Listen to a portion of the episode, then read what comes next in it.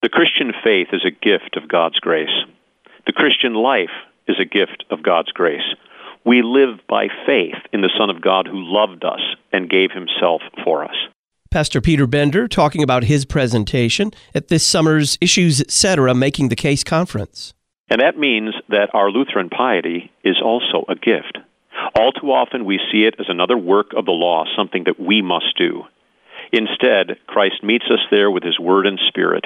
And in our daily devotional life, he teaches us what it is to live by faith in the Son of God who loved us and gave himself for us.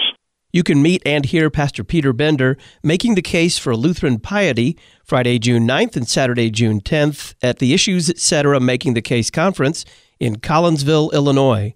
For more information, visit issuesetc.org or call 618 223 8385. The Issues Etc. Making the Case conference.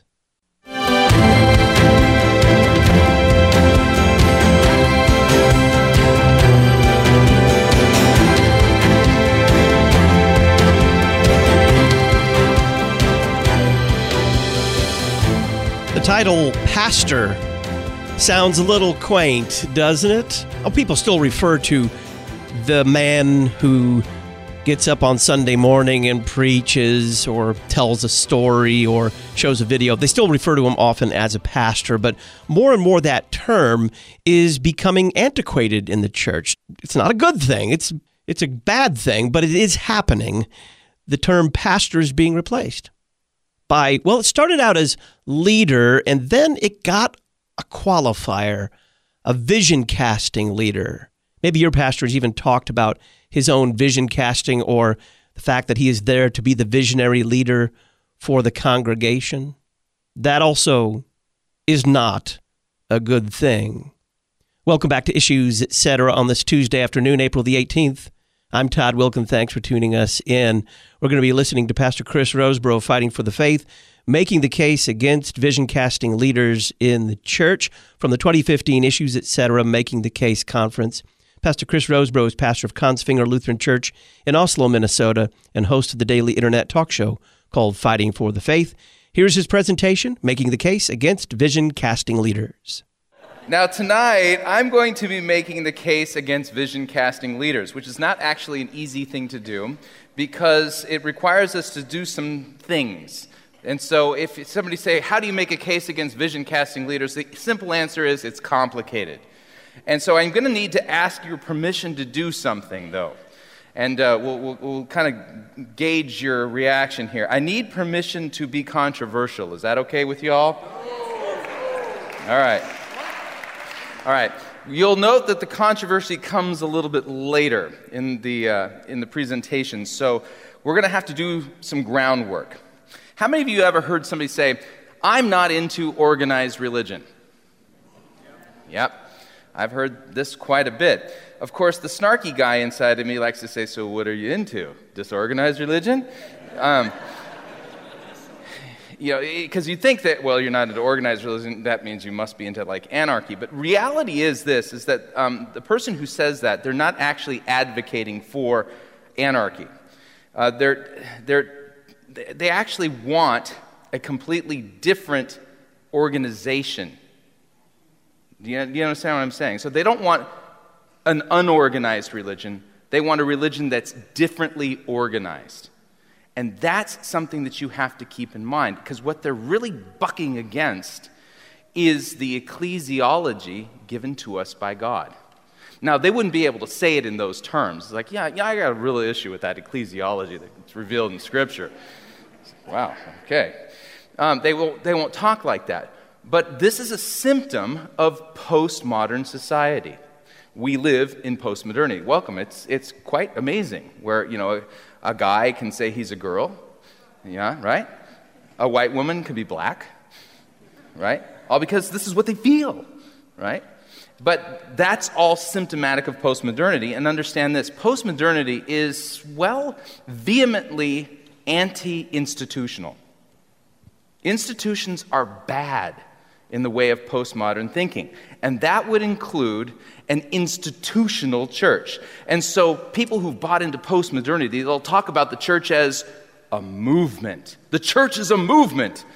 The church is a movement. How many of you heard of the church as a movement? All right? It's a dangerous way to think about the church because a movement doesn't need office holders, a movement needs leaders, leaders that get results. That's all that matters because a movement has to move forward. A movement's got to grow. A movement's got to, well, take its stage on history and have an impact and change the world. And you're not going to get that with a whole bunch of people sitting in their offices meeting the needs of people. Right? So, that's just kind of to start this off. So, as we explore this topic, we're going to have to spend a little bit of time in the scriptures. We're going to start there, and we're going to look at a couple of things that kind of battle this idea that the church is a movement. I'm going to say something really radical the church is an institution, it's not a movement, it's an institution. And pastors are not leaders, they're servants who are office holders. And there's clearly defined duties of the pastoral office. And if your pastor doesn't recognize that he's an office holder, most likely he's going to default to the American mindset regarding the need for a leader. In other words, by doing something like that, he's going to end up basically changing the whole tone and culture in a very tacit way where everything rubs up against things the wrong way because everything's going to get run through the law rather than the gospel. Pragmatism will take over. Results, numbers, nickels, noses, those all become the thing because you've got to keep the movement growing, right? So we'll take a look at some scripture.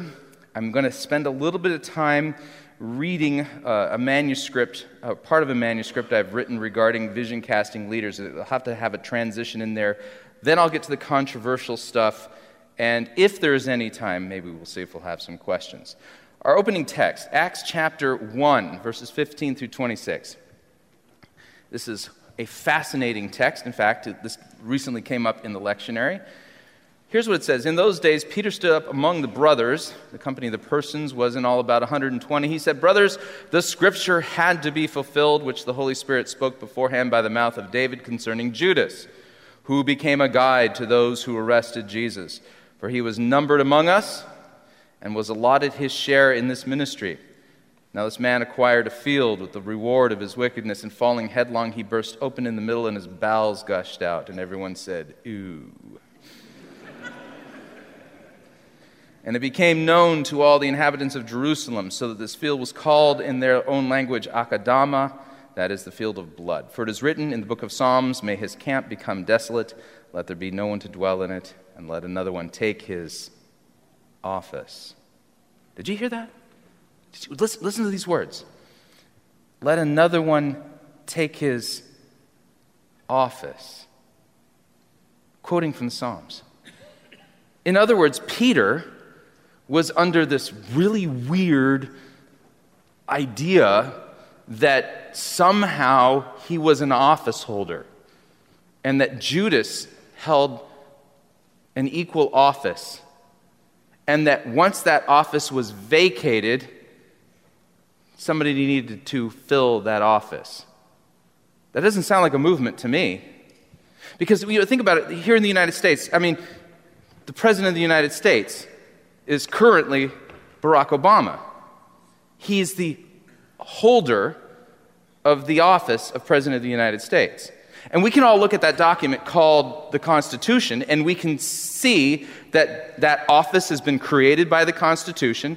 There's a way in which somebody's placed into that office. There's ways of removing people from that office. And there are duties of the office, and there's limits on the authority of that office. And we all can look at it, and it's objective, right? Peter here is saying that the, the apostolate, if you would, is an office established by Christ, which implies that there's duties of the office, which implies that certain people can hold it and other people cannot. And so he lists for us the qualifications for this office. So, one of the men who have accompanied us during all of the time that Jesus went in and out among us, beginning from the baptism of John until the day that he was taken up from us, one of these men must become with us a witness to his resurrection. So there's your qualifications.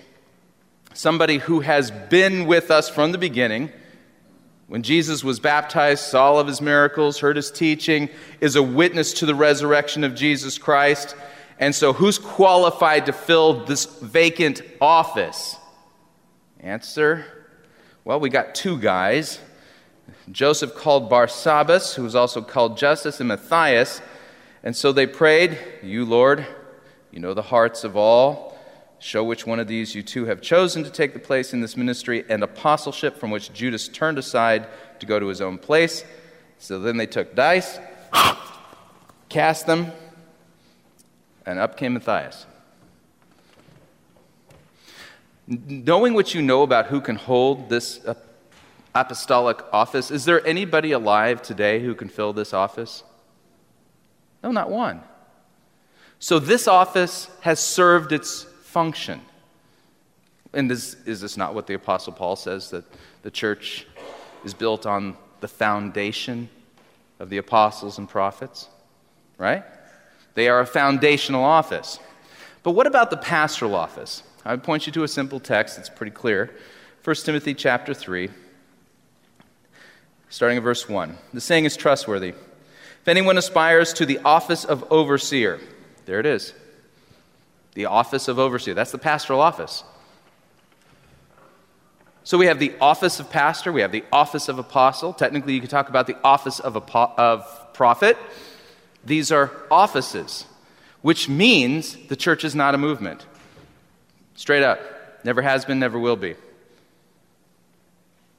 And if the pastoral office is an office, then Scripture, you would think, has pretty clearly defined, well, responsibilities, qualifications, disqualifications for the office. Does it not? What does Paul write?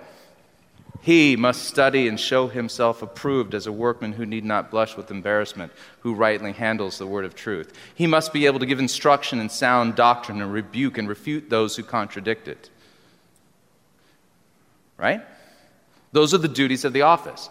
Somebody who is in the pastoral office who is not dispensing his duties word, sacrament, doctrine, teaching, rebuking, building up, all of it is derelict somebody who is not fulfilling the duties of the office needs to be removed from the office, and somebody needs to be put in place who will dispense the duties of the office. We're listening to Pastor Chris Rosebrough make the case against vision casting leaders in the church from the 2015 Issues Etc. Making the Case conference. He's talking about the office of the ministry. And when we come back, he'll have a few things to say about the office of the ministry and probably the most famous pastor in the world right now, Joel Osteen.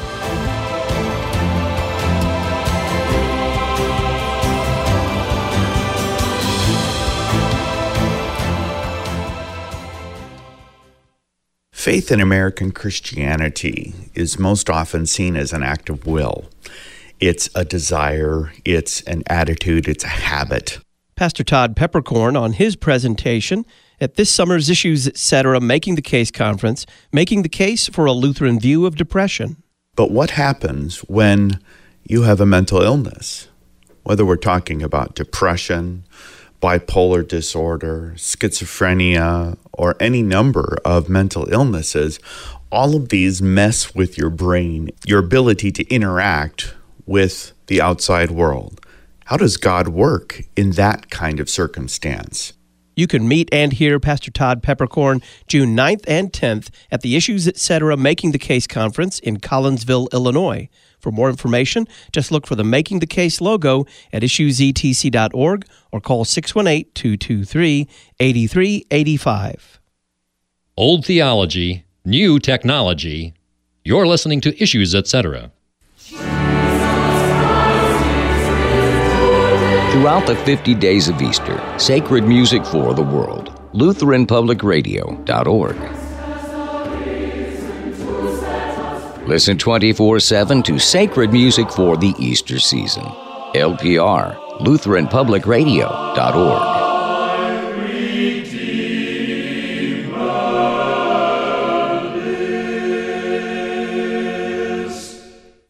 At Hope Lutheran Church in Sunbury, Ohio, you will find rest for your soul, strength for the day, forgiveness of sins, and hope for the future through Jesus Christ. Because at Hope you'll hear the Word of God faithfully taught and receive the sacraments faithfully delivered. This is Pastor Ben Meyer inviting you to join us at Hope for Bible class and Sunday school at 9 a.m. and the divine service at 10:30 a.m. Find us on the web at hopelutheransunbury.org.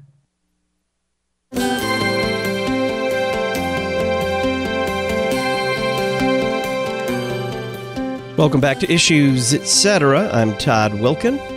On this Tuesday, April the 18th, we're listening to some audio from the 2015 Issues Etc. Making the Case Conference. Pastor Chris Rosebrough of Fighting for the Faith, making the case against vision casting leaders in the church.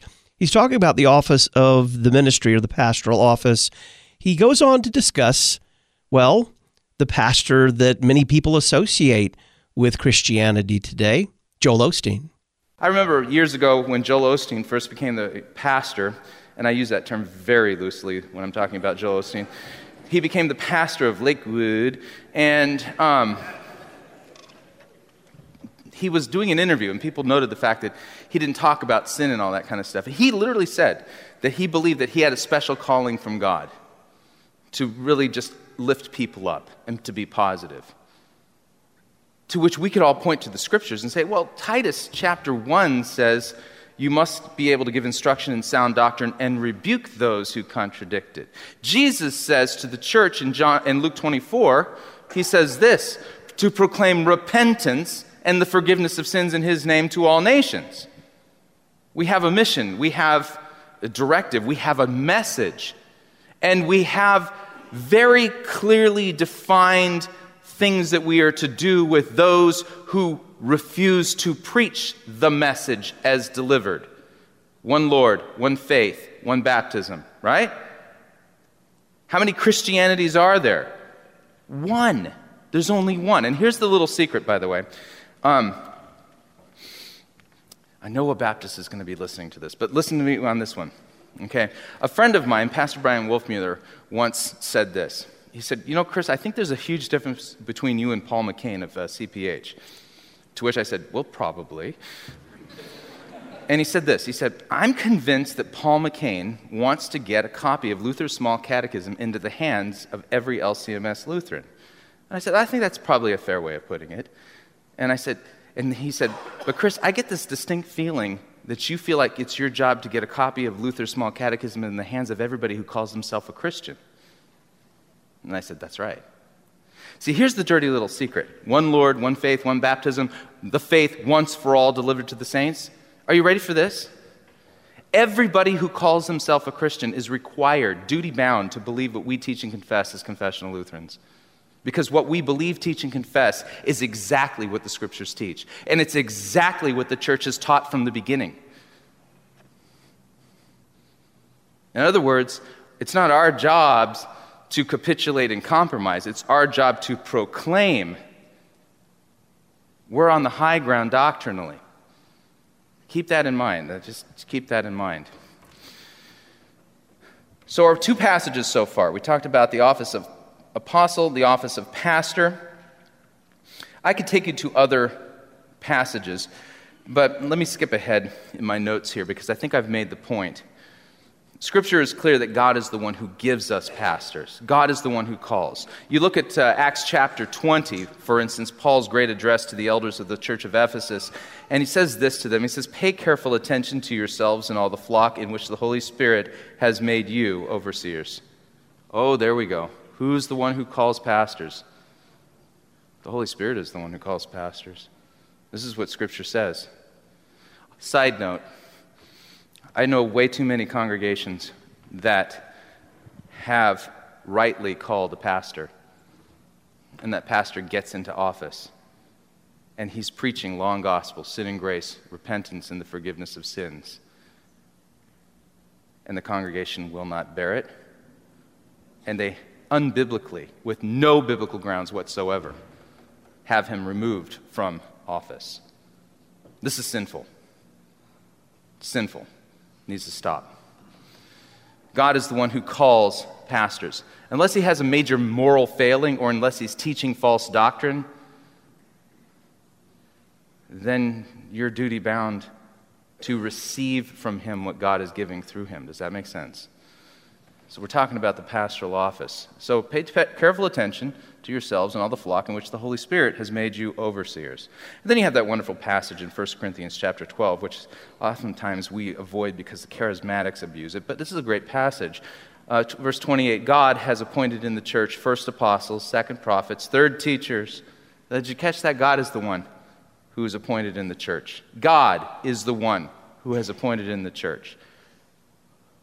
Now to our Lutheran confessions. We all know what Article 4 of the Augsburg Confession teaches. Augsburg 4 says this It is taught among us that we cannot obtain the forgiveness of sins and righteousness before God by our own merits, our works, or satisfaction, but we receive forgiveness of sin and become righteous before God by grace for Christ's sake through faith when we believe that Christ suffered for us and that for his sake our sin is forgiven and righteousness and eternal life is given to us. To which we all say, Amen. Justification by grace alone, through faith alone, by what Christ has done alone. It's right there. Article 4. What's Article 5 say? You want Article 4? You need Article 5. Here's what Article 5 says To obtain such faith, God instituted the office of the ministry. The message goes out from pulpits filled by men whom God has appointed, whom God has sent. And you sit there and say, Yeah, my pastor, though, he stutters. So? I don't care about that. Learn how to receive the gospel from a man who stutters and stop being so arrogant and prideful. Repent. Christ's strength is made perfect in our weakness. Think about it. So, to obtain such a faith, God has instituted the office of the ministry. That is, providing, provided the gospel and the sacraments. Through these, as through means, He gives the Holy Spirit, who works faith when and where he pleases in those who hear the gospel. And the gospel teaches that we have a gracious God, not by our own merits, but by the merit of Christ when we believe this. There's a condemnation in this article, by the way, and this is an important one when we talk about vision casting leaders. Condemned are the Anabaptists and others who teach that the Holy Spirit comes to us through our own preparations, thoughts, and works without the external word of the gospel keep that one tucked away. Because every single vision casting leader claims that they have received a direct revelation from God that they had to prepare themselves in order to show themselves worthy to receive from God. Our confessions say, uh uh-uh. uh. They're condemned. Keep that in mind.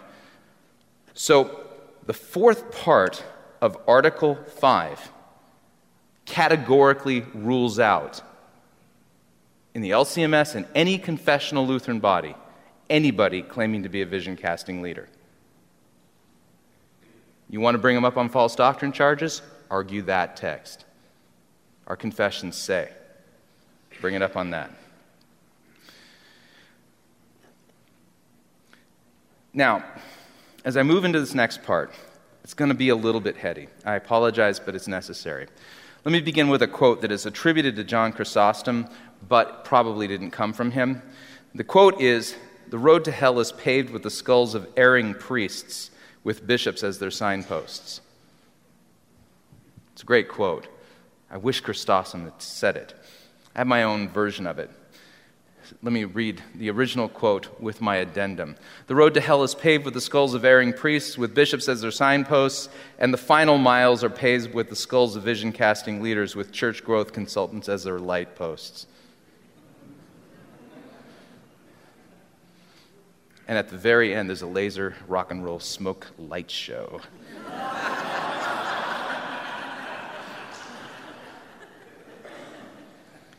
Here's a quote from Rick Warren.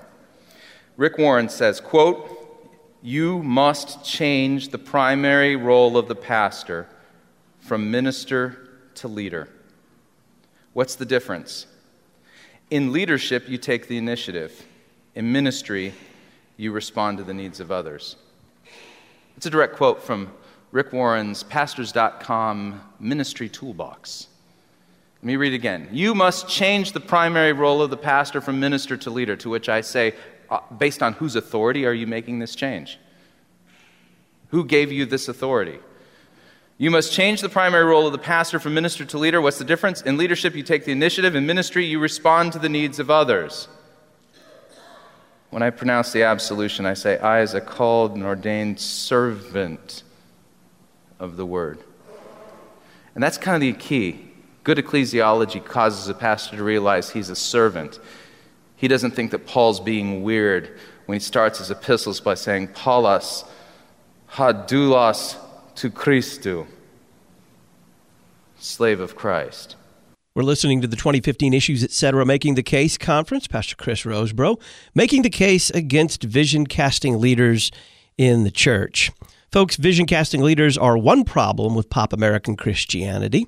Another is the ongoing exodus of men on Sunday morning. What's the solution there? To offer football Sundays or wrestling or barbecues or things like that, the things men seem to like? No. The answer is to recall men to the true masculinity that is actually only found in the man Jesus Christ. That's part of the central theme of the issues, etc. Book of the month, Man Up the Quest for Masculinity by regular guest Pastor Jeff Hemmer. You can find out more about Man Up at our website, issuesetc.org. It's on every page of the website. Or call Concordia Publishing House and order Man Up, The Quest for Masculinity, 1 800 325 3040. 1 800 325 3040. The Issues Etc. Book of the Month for April, Man Up by Pastor Jeff Hemmer. When we come back, some more on that Rick Warren quote. Stay tuned.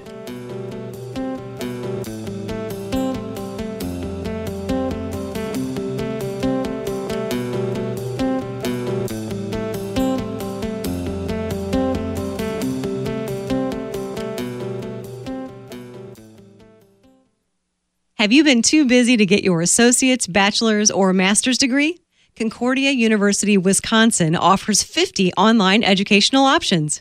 Find out more at issuesetc.org. Click the Concordia University online logo and enter the program code ISSUES to waive your application fee. Concordia University Wisconsin is here to strengthen and support the church.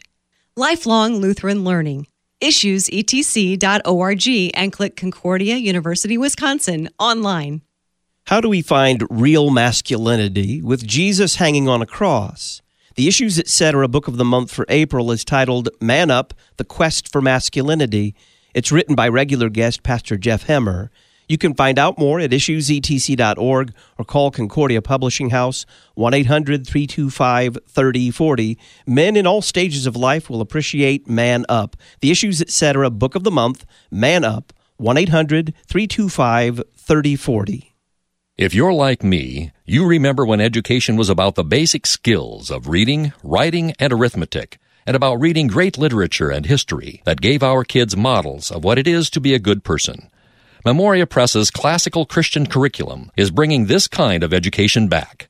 Get $5 off your next order by using the coupon code LPR. For more information, go to memoriapress.com. Memoria Press, saving Western civilization one student at a time. LCMS Rural and Small Town Mission exists to support and encourage congregations in rural and small town settings. In partnership with LCMS districts, RSTM is uniquely positioned to make a major impact in revitalization support, community engagement and outreach training, congregational partnership development, and worker support through providing and developing resources geared specifically to rural and small town congregations. Check us out at lcms.org front slash RSTM or give us a call at our office. We're here to help. Providing artillery support for the church militant on the front lines you're listening to Issues Etc.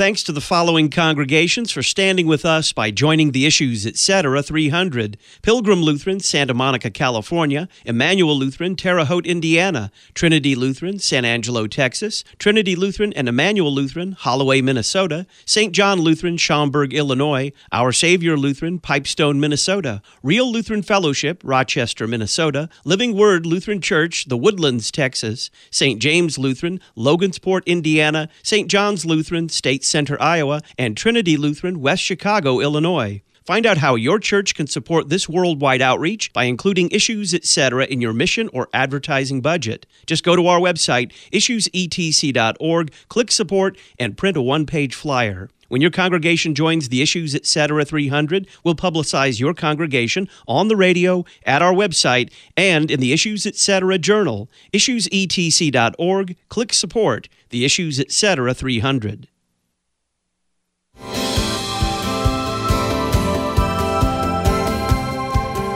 Welcome back. I'm Todd Wilken. This is Issues Etc. We're listening to the 2015 Issues Etc. Making the Case Conference presentation by Pastor Chris Rosebrough, pastor of Kongsvinger Lutheran Church in Oslo, Minnesota, and host of the daily internet talk show called Fighting for the Faith. He's making the case against division casting leaders in the church. Before the break, he had quoted Rick Warren. Now he returns to that quote. Now, what I find fascinating about that quote from Rick Warren, and here's something a little bit controversial, and this is really gauche of me, but I found an interesting quote from Adolf Hitler that sounds a lot like it.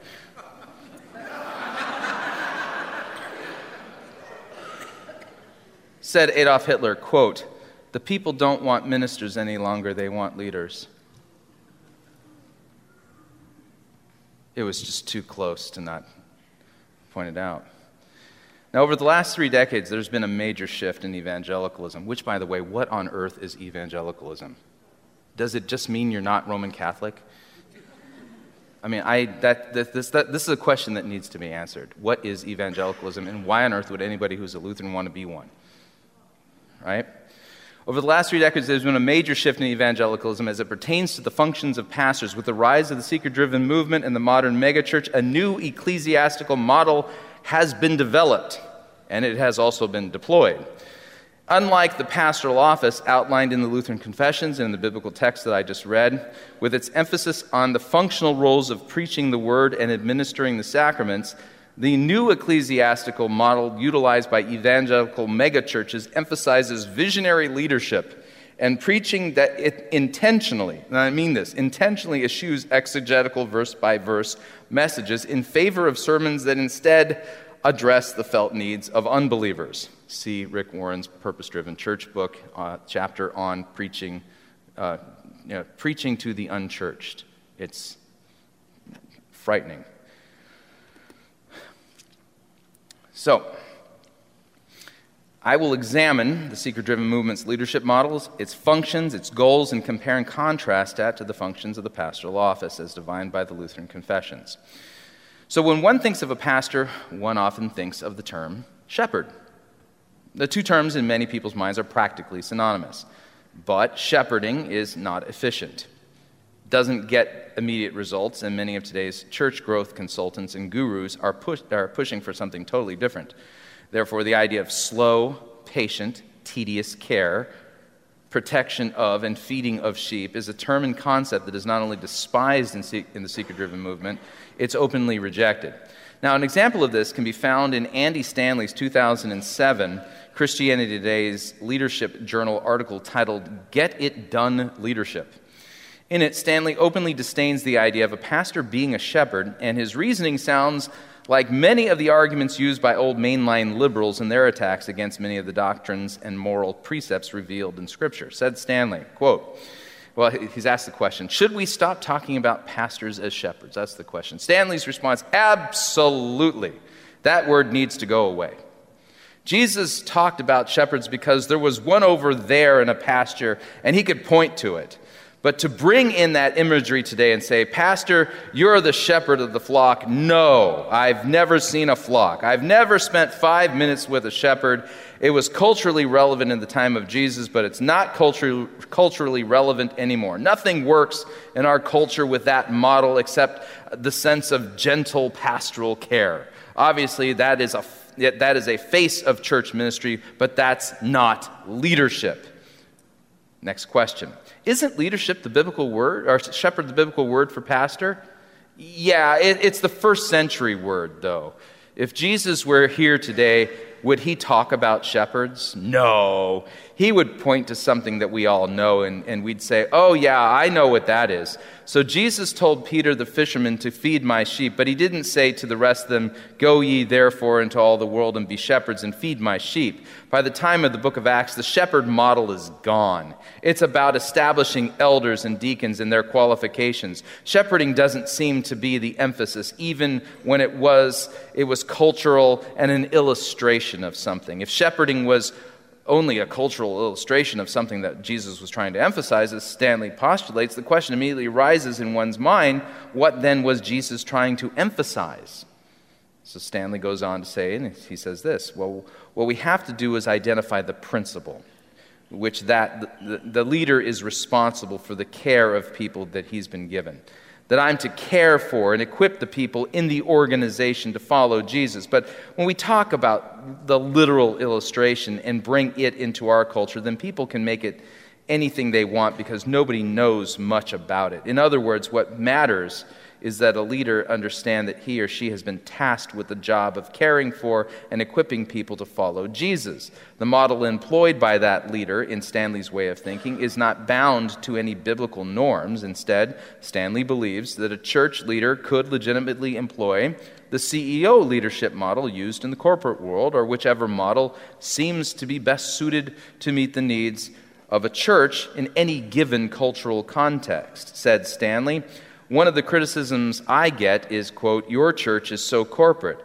I read blogs all the time. Bloggers complain, the pastor's like a CEO. And I say, okay, you're right. Now, what, why is that a bad model?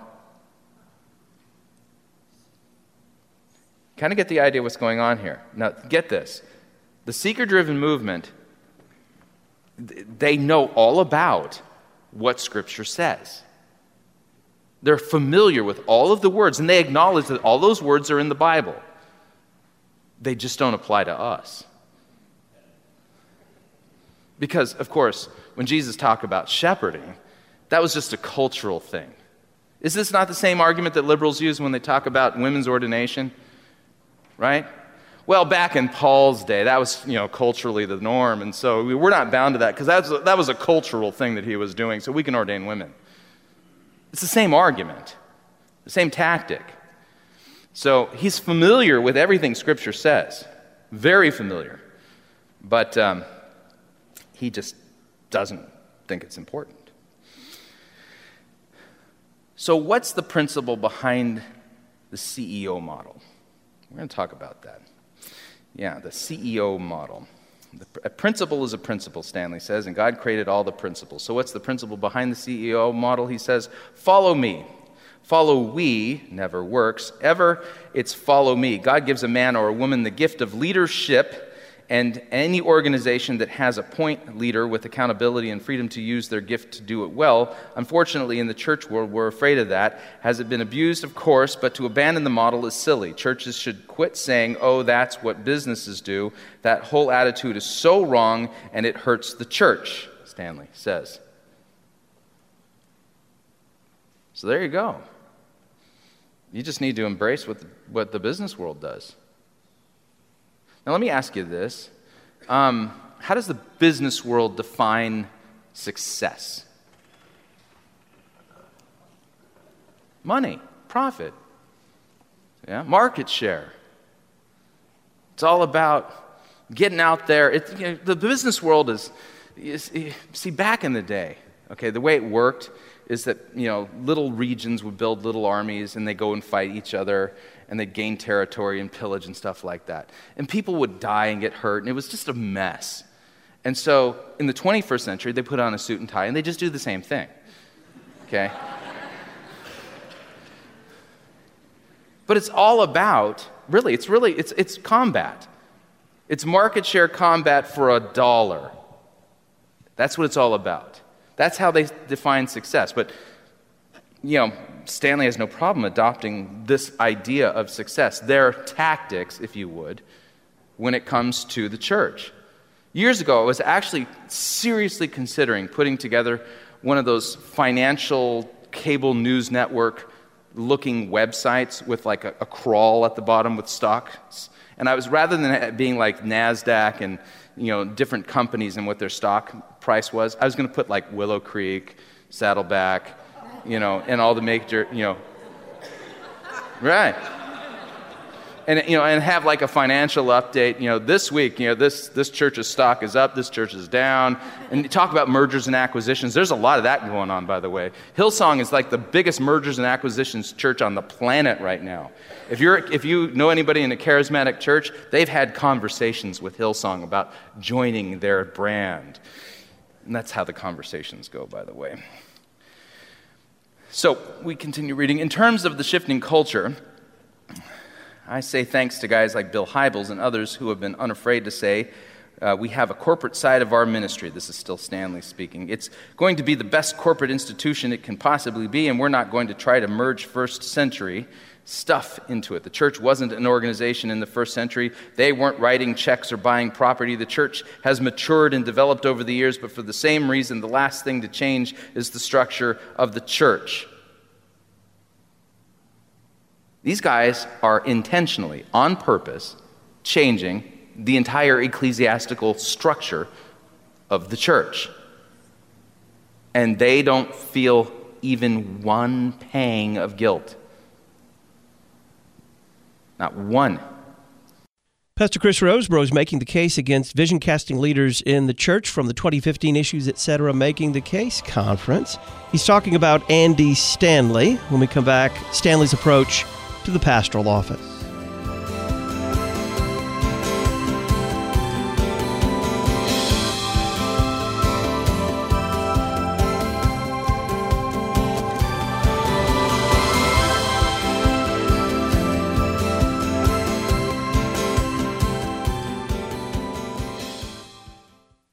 The 500th anniversary of the Reformation approaches. A good time to ask Who are we as confessional Lutherans? What's our heritage? The Confessional Lutherans for Christ Commission has produced the Layman's Guide to Theological History.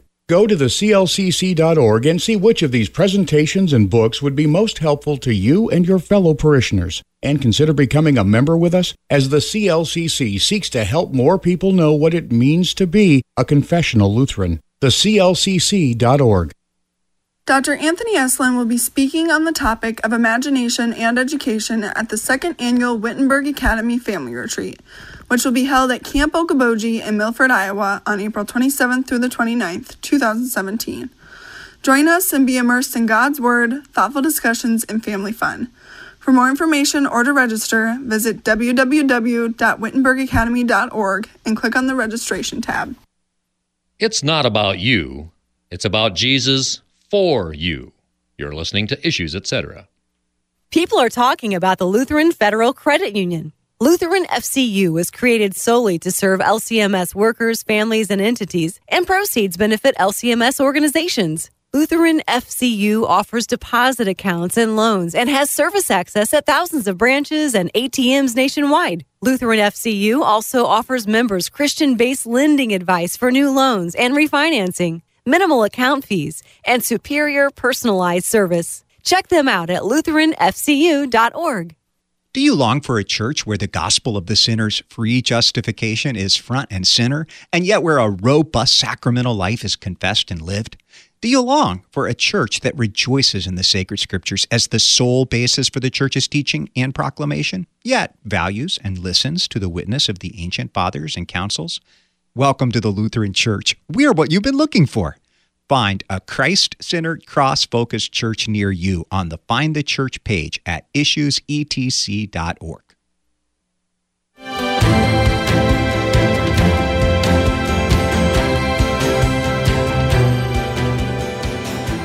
Welcome back. We're hearing the case against vision casting leaders in the church from Pastor Chris Rosebrough from the 2015 Issues Etc. Making the Case Conference. I'm Todd Wilken. This is Issues Etc. By the way, you can meet and hear Chris Rosebrough at the 2017 Summer Issues Etc. Making the Case Conference. Chris will be making the case against modern day prophets and apostles in the church. Registration for the conference is $120 and includes three meals. The rest of the speaking lineup includes Matt Harrison, Aaron Wolf, Peter Bender, Terry Mattingly, and Todd Peperkorn. You'll find additional details at issuesetc.org. The Issues Etc. Making the Case Conference, Friday, June 9th and Saturday, June 10th in Collinsville, Illinois. Let's go back to the audio. Pastor Chris Rosebrough takes up the subject of Andy Stanley's approach to the pastoral office. So, the ramifications of Stanley's thoughts, well, they're beyond measure, and in many ways beyond the scope of what I'm talking about tonight. But suffice it to say that Stanley, who is one of the central thought leaders in the seeker driven movement, is approaching the pastoral office from a completely different set of assumptions than the Lutheran reformers and the men who formulated the Book of Concord. And I would even argue the men who actually uh, wrote the Bible rather than see the pastor as a servant of the word who's rightly called by a congregation to preach the word and administer the sacraments so that the people can obtain saving faith. Notice the connection again between justification and the pastoral office.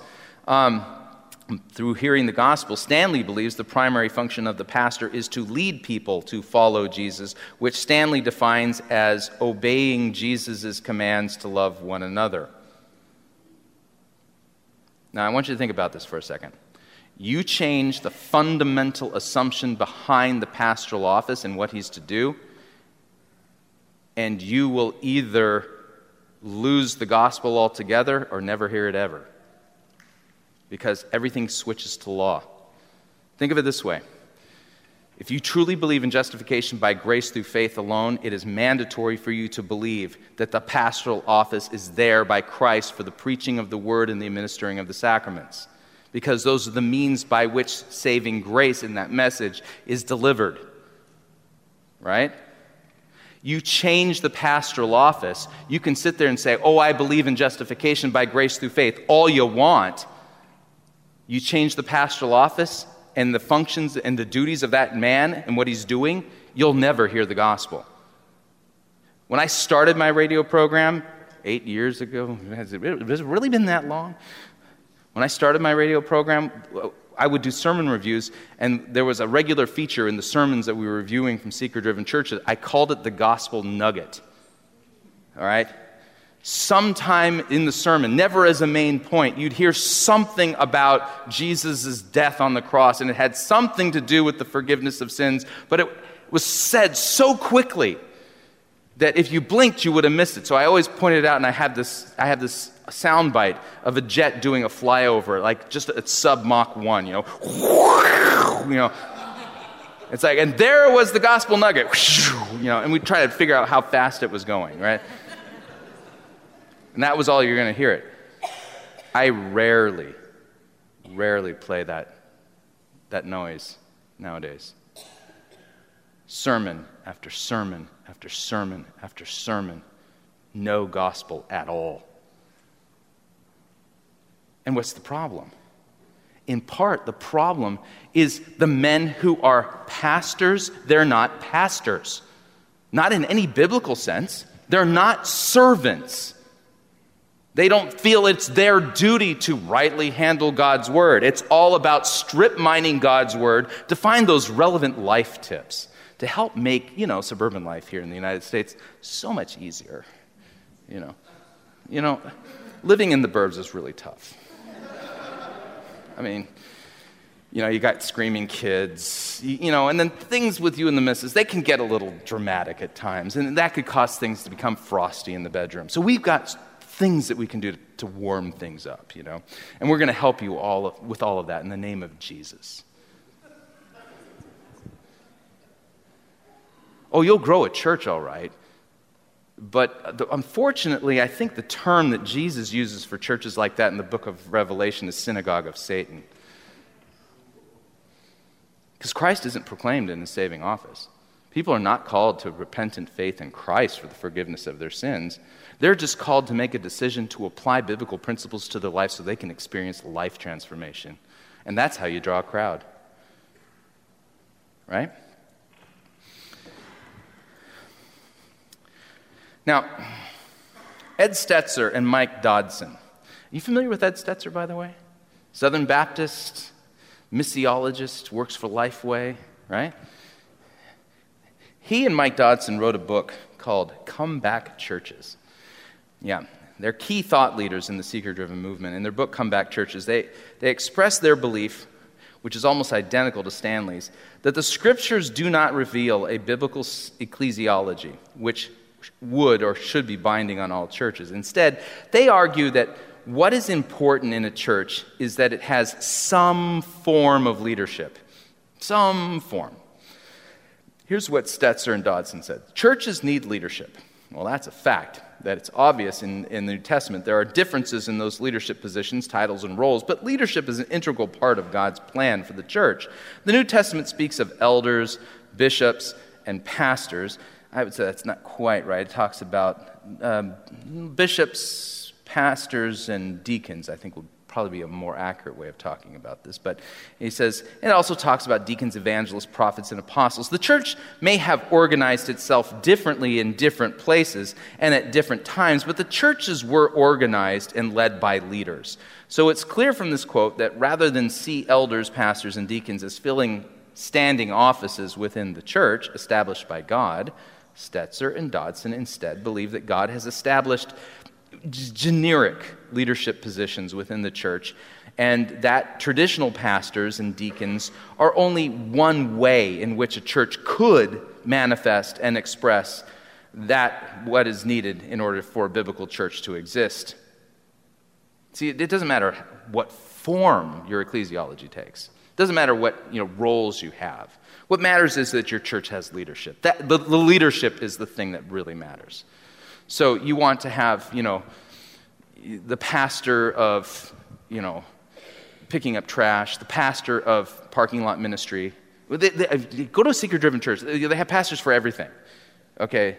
You know, the pastor of sanitation services. Uh, what is that, right? It, well, the important thing is, well, there, there's a leadership structure. This is the way.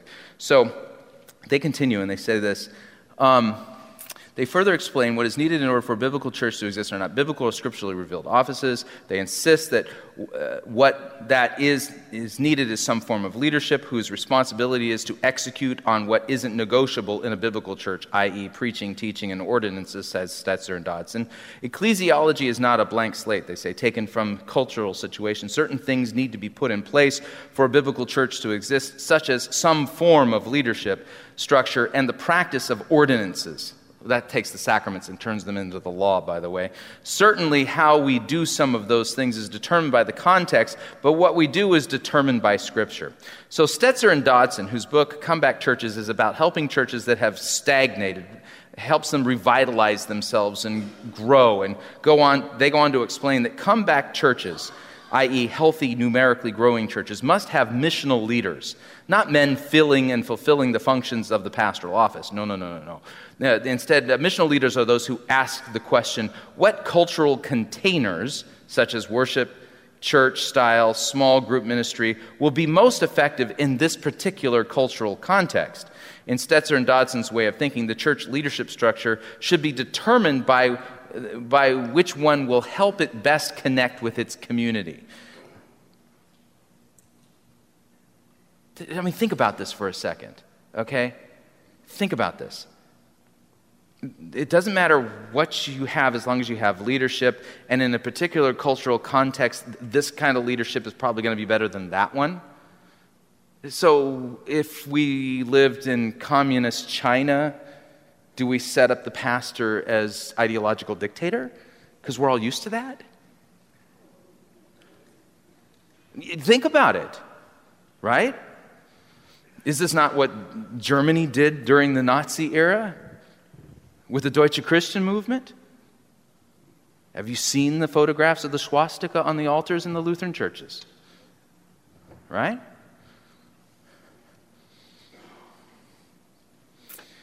I mean, this is, this is crazy stuff.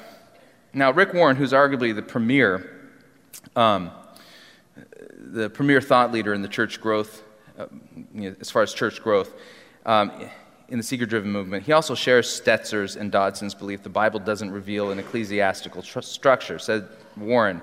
In the New Testament, there's not a single explicit organizational um, pattern about the church. It, does, it doesn't tell us how to organize the church or give us job descriptions for deacons or elders. Why did God leave the structure so vague? Warren asks, so that it could fit in every culture and every age. Can I just say that this is starting to sound like an ecclesiastical heresy? Can you have such a thing? Okay. So basically, they are opening up their Bibles and they're doing this. They're closing their eyes and going, Nope, I don't see any structure in there at all. No, we can do whatever we want. Yeah. That's what they're doing. And they're writing about it this way. So, what is clear from these statements is that by failing to recognize that the church's ecclesiology is revealed in Scripture and that the pastoral office is, in fact, an office with biblically defined functions, responsibilities, and limits on its authority, and that those functions are not dependent on the cultural context in which a church exists in, Stetzer, Dodson, and Warren, like so many other church growth experts, end up teaching pastors that their duties and responsibility and authority are not defined and normed by Scripture, but instead are culturally malleable and can change from one cultural context to another. It is this e- elastic definition of ecclesiology which is almost universally shared by evangelical church growth gurus and leadership coaches. And uh, this understanding of the pastoral office opens the door for it to be redefined and assessed according to the business world's definition of successful leaders. And so, which is going to require us to then talk about Drucker. Pastor Chris Rosebrough of Fighting for the Faith and pastor of Kongsvinger Lutheran Church in Oslo, Minnesota, is making the case against vision casting leaders in the church from the 2015 Issues Etc. Making the Case conference. On the other side of the break, we're going to hear more about Peter Drucker and Chris is going to make some connections about this business consultant, this educator, so influential in the thinking of the church today and especially in the thinking of those vision casting leaders.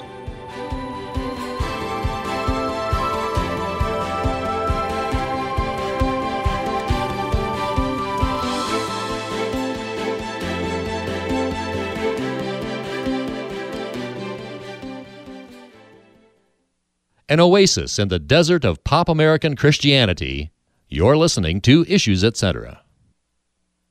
Do you know the five things you definitely should not hear in an Easter sermon? Better still, would you recognize the five things you absolutely should? Here's a hint expect to hear Jesus. Read the April edition of the Lutheran Witness to learn more. Not a subscriber? Go to cph.org slash try Lutheran Witness for a special offer of six issues for only $6.99. The Lutheran Witness, Interpreting the Contemporary World from a Lutheran Perspective. cph.org slash try Lutheran Witness. Jesus, the Good Shepherd, says, My sheep listen to my voice. I know them, and they follow me. I give them eternal life. We invite you to join us as we listen to the voice of the Good Shepherd and follow him who gives us eternal life. Sunday worship services at 9 a.m., Sunday school and Bible class at 10:30. Good Shepherd Lutheran Church, Arnold, Missouri, on the web at goodshepherd.arnold.org. That's goodshepherd.arnold.org.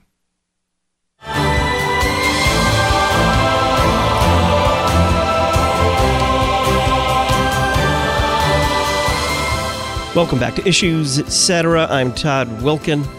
On this Tuesday, April the 18th, we are making the case against vision casting leaders in the church. Pastor Chris Rosebrough doing so from the 2015 Issues Etc. Making the Case conference. He had mentioned business consultant Peter Drucker before in his influence in the thinking of vision casting leaders. Here he is making some more connections regarding Peter Drucker. If you've heard my lecture from a few years ago called Resistance is Futile, You'll Be Assimilated into the Community, in my lecture, I made a point of pointing out that postmodernity actually has a historical antecedent, and that historical antecedent is, and I apologize for this, it's going to be politically incorrect, 20th century fascism. Okay? This is just not disputable. Okay? If you can never figure out what fascism was, it's well, it's kind of this basic ideology. It's a reaction to the Enlightenment, it's, it's a counter Enlightenment philosophy. So the Enlightenment talks about the individual, the counter Enlightenment talks about the collective, right?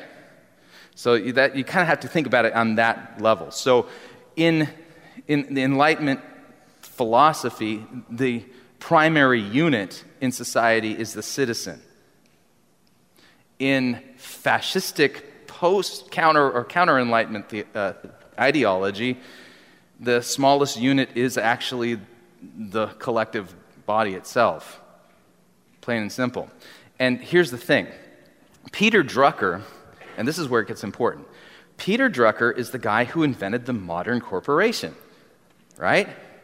And Peter Drucker is the guy who, well, surprise, also had something to do with the creation of the modern seeker driven megachurch. And this is not an accident. And what a lot of people don't realize about Drucker is that Drucker was an ideologue, and he was a counter Enlightenment ideologue. He actually held to a form of fascism. Now, I, I say that, you got to be careful. I'm not saying he was a fascist. He was a staunch uh, hater of Nazism. Let's, let's make that clear. He was not a Nazi. In fact, he was very much opposed to the Nazis, which is why he ended up in the United States. But still, he had the same worldview they did. And that's the important thing. Drucker did not believe in the existence of the individual in time and space. He believed that the individual did not exist here, but the individual only exists face to face before God in another polar existence. And this, where did he get this? He got this from uh, Soren Kierkegaard. So he was an existentialist, spiritual fascist. Okay? No joke. So when, when World War II is over, Drucker goes to work to kind of fix the mess that the Nazis made. Because fundamentally, he thought that they were right, they just went about it the wrong way. And he thinks that the reason why they went about it the wrong way is because the Nazis were materialist fascists, which means they denied the existence of the spiritual. And so he came up with Fascism 2.0, which is now called communitarianism. And communitarianism basically teaches well, listen, it's all about the collective, but we're not materialists. We also believe that religion's important because when you believe there's a God and you're a, and you're a fascist, you won't murder everybody. Yay. Okay. So here's the thing Drucker's the common linchpin between the seeker driven movement and well, the corporate world. He's the guy who invented both. So after World War II, he goes to work working for General Motors, and he, in the process, kind of invents the modern corporation. The whole point of the modern corporation is this you, because you are living in a society that's all about the individual, you have been snowed. You don't understand the importance of community. So, what we're going to do is we're going to create communities everywhere, and we're going to just turn work into community. And what we're going to do is we're going to put work in, uh, turn work into community, and we're going to put in place a leadership model, let's say, developed by Jean Jacques Rousseau. Okay? By the way, why is it that the French Revolution turned out so poorly as opposed to the American Revolution? American Revolution was an Enlightenment revolution. French Revolution was the first truly fascist revolution. Rousseau and Kant are the seedbed of fascist philosophy. Okay? So, you know, Robespierre and these guys, they had kind of drunk the fascistic counter enlightenment cocktail. That's why it turned out as poorly as it did. Just a little side note. And that's the thing. These guys are always trying to get it right. We think we've got now this, this ideology of the collective where we won't murder everybody. Are you sure you got it right this time? Okay. So Drucker decides rather than make the nation state the collective, make work the collective, and at the top of it, we're going to put a visionary leader. And the whole uh, goal of the, of the modern corporation is for you to feel like you're part of something bigger than yourself. And Drucker spent decades working on this, and then he gets into the 80s and he goes, You know, it's not working like I thought it would. And he switches. He completely, practically completely abandons business and starts focusing in on the modern megachurches. Becomes buddies with Rick Warren and Bill Hybels and Bob Buford. He actually kind of tu- you know, t- tutors them. And the whole idea was we're not creating real community In the workplace, let's do it in megachurches. The whole point of a megachurch is for you to walk in and feel like you've lost the sense of your own self. You melt into the collective. That's the whole idea. And what was the leadership model that Drucker put in place for this collective approach to church? It has a name, by the way. It has a name. Rousseau calls it the plebiscite. The Nazis tried it. It was called the Führerprinzip when they tried it. Okay, and let me let's read about this. This is the controversial part, by the way. Do this if you're upset. All right.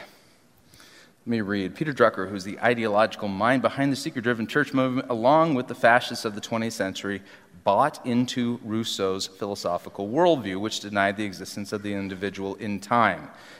Said Drucker, it was Rousseau who formulated the idea that whatever human existence there is, whatever freedom, rights, and duties the individual has, whatever meaning there is in an individual life, all is determined by society according to society's objective need of survival.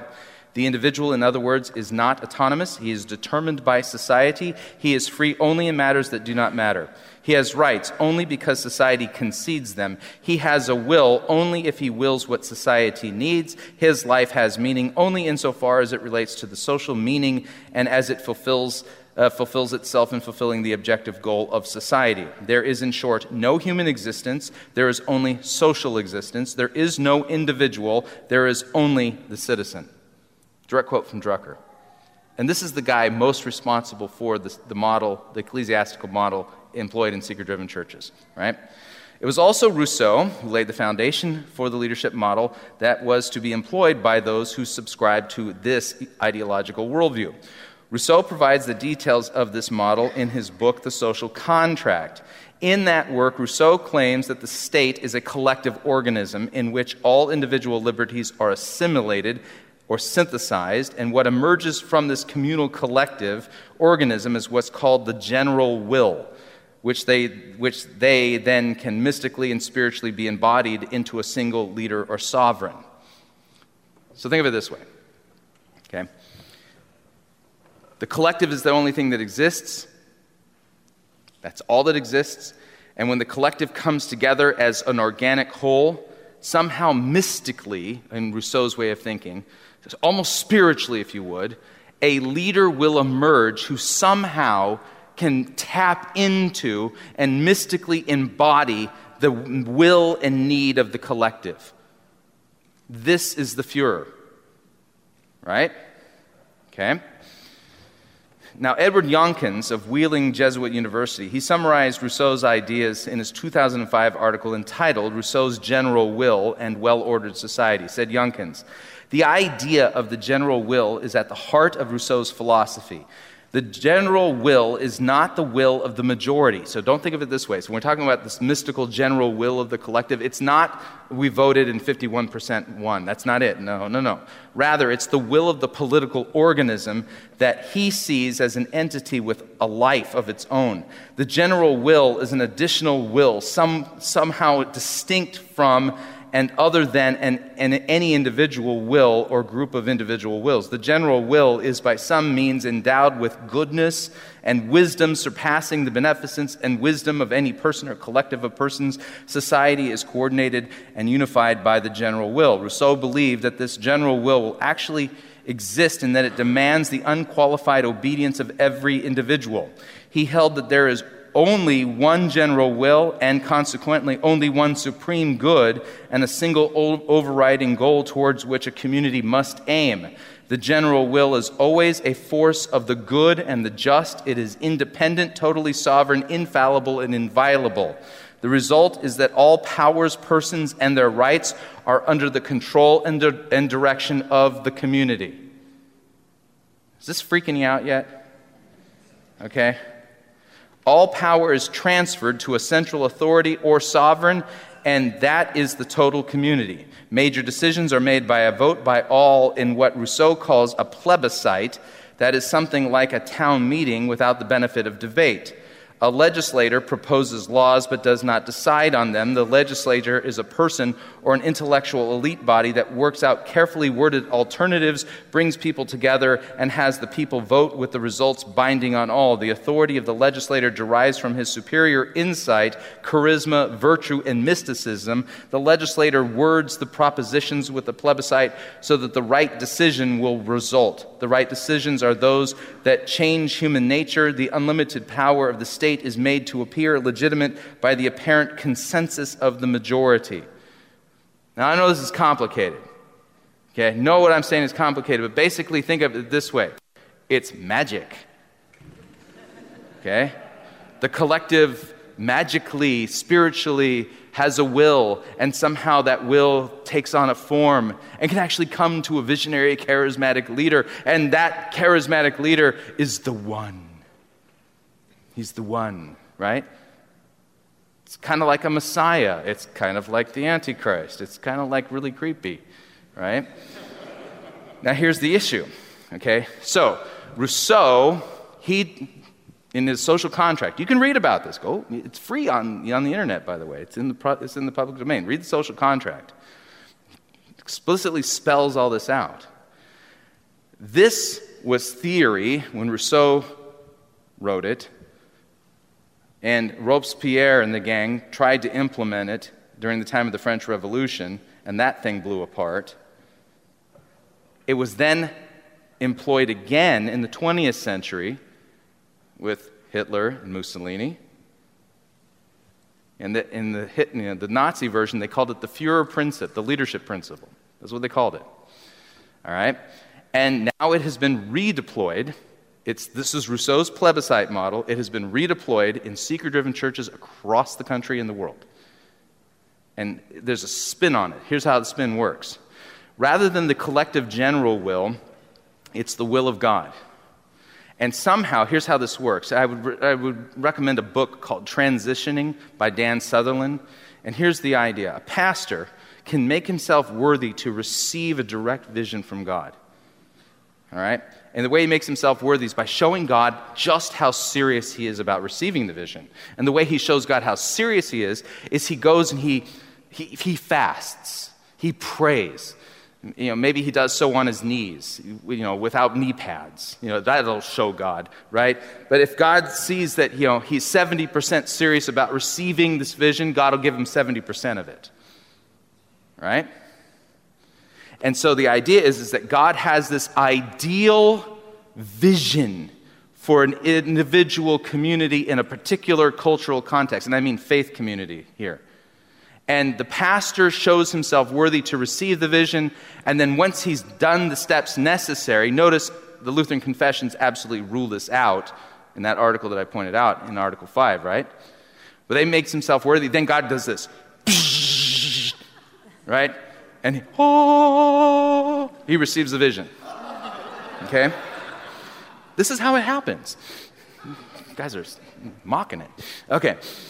So once he receives the vision, now, unlike Moses, his face doesn't start, start glowing, but his job then is to actually cast the vision to a self, uh, uh he selects a leadership team around him, and he casts the vision to them. Now, in this model, all authority is at the top and kind of tapers down. So the idea is, is that the, the vision casting leader, the only person he's accountable to is God. And he, in a sense, becomes like a prophet because he's received a direct revelation for how we're going to do church in this particular cultural context. And lo and behold, it's just like every other seeker driven church. I had this vision from God, and we're supposed to do church for the unchurched. Whoa. Okay. Shaba. All right, so. Had to do it. Okay. And so the leadership team then, they cast the vision down to the people below them. It goes all the way down to the parking lot guy. And so the idea is, is that the vision always flows down, all the responsibility is down at the bottom. Does that make sense? And this is purely based on Rousseau's model. And Drucker intentionally put it there. This is his model, this is his baby. The guy, still ideologically, is a counter Enlightenment collectivist of the fascist stripe at its core. And this is the model that's being employed in the church. Now, let me read to you a historical example of this. Okay? Again, this is really politically incorrect. From the Nuremberg trials of the Nazi war criminals, um, there was a cross examination of Goering regarding the Führerprinzip, which I'm very happy took place that Justice Jackson actually you know, had these questions asked of Goering. And just listen to the, the parallels with the uh, seeker driven ecclesiology. Uh, Goering says, uh, uh, Justice Jackson says to Goering, uh, You are perhaps aware that you are the only living man who can expound to us the true purposes of the Nazi Party and the inner workings of its leadership. I'm perfectly aware of that, Goering says. Jackson, you, from the very beginning, together with those who were associated with you, intended to overthrow and later did overthrow the Weimar Republic. Goering, that was, as far as I'm concerned, my firm intention, Jackson. And upon coming to power, you immediately abolished parliamentary government in Germany. To which I say, when a seeker driven uh, vision casting leader comes to power, all voter assemblies stop, by the way. Goering, we found it to be no longer necessary. Also, I should like to emphasize the fact that we were, moreover, the strongest parliamentary party and had the majority. But you are correct when you say that parliamentary procedure was done away with because the various parties were disbanded and forbidden. Jackson, you established the leadership principle, the Führerprinzip, which you have described as a system under which authority existed only at the top and is passed downwards and is imposed on the people below. Is that correct? Goering, well, in order to avoid any misunderstanding, I should like once more to explain the idea briefly as I understand it. In German parliamentary procedure in the past, responsibility rested with the highest officials who were responsible for carrying out the anonymous wishes of the majorities, and it was they who exercised the authority. In the leadership principle, we sought to reverse the direction. That is, the authority existed at the top and passed downwards, while the responsibility began at the bottom and passed upwards. Jackson. In other words, you did not believe in and did not permit government, as we call it, by consent of the governed, in which the people thought, though their representatives were the source of power and authority. Goering, that's not entirely correct. We repeatedly called on the people to express unequivocally and clearly what they thought of our system, only it was in a different way from that previous adopted and from the system in practice in other countries. We chose the way of the so called plebiscite. We also took the point of view that even a government founded on the leadership principle could maintain itself only if it was based in some way on the confidence of the people. If it no longer had such confidence, then it would have to rule with bayonets, and the Fuhrer was always of the opinion that that was impossible in the long run to rule against the will of the people. But you did not permit, Jackson says, the election of those who should act with the authority by the people, but they were designated from the top downward continuously, were they not? That is quite right. The people were merely to acknowledge the authority of the Fuhrer, or let us say, to declare themselves in agreement with the Fuhrer. What happens to somebody in a seeker driven church if they question the vision of the vision casting leader? They are thrown under the bus. In many cases, they actually have um, restraining orders filed against them and things like that. So here's the idea. Since I'm running out of time rapidly, if I haven't already overstepped my, my authority here, we took a look at what Scripture says. Scripture says that there are offices established in the church. There are duties of the office, and the office holders are to dispense those duties, and that they are servants. The seeker driven movement, because evangelicalism firmly believes that there is no ecclesiastical structure revealed in Scripture. It's whatever goes in any particular cultural context. That's what they believe. And a large swath of evangelical churches have adopted quite, I think, I would say innocently in this sense. They didn't know what they were buying. Okay? They just they did not know that what they were really buying was Rousseau's plebiscite model, which has, has been tried historically by the fascists. They didn't know that. But in reality, the seeker driven vision casting leader model, which turns a vision casting leader into a prophet, false prophet at that, the whole model itself doesn't have its origin in Scripture. It has its origin in counter enlightenment philosophy. And it's an extremely dangerous model. And since Article 4 and 5 are inextricably linked, you put the wrong ecclesiology in a church, you're going to lose Article 4. There's just no way about it. You want to keep and protect the gospel in your congregations.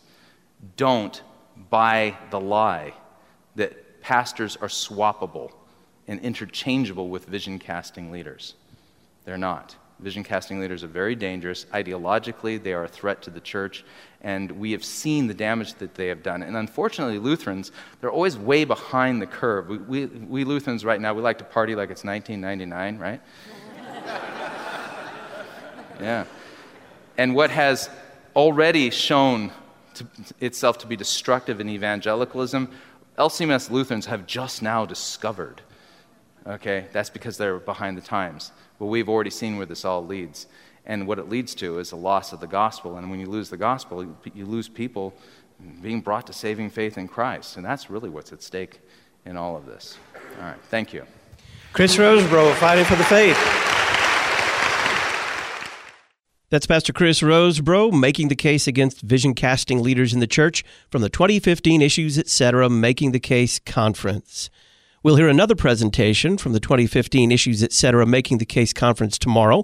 Pastor Jonathan Fisk will be making the case for the church's response to postmodernism, and we'll discuss the great 50 days of Easter with Pastor Heath Curtis.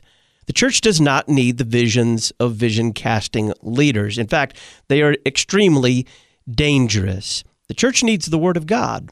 These visions that pastors either think up or believe that they are getting from God, they are not getting from God. They might be good ideas, they might be terrible ideas. Most often, they do something else.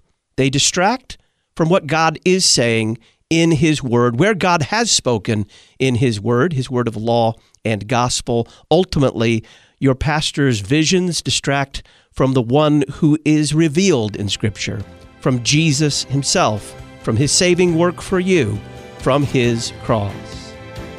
I'm Todd Wilken. Thanks for listening. I'll talk with you tomorrow on Issues Etc.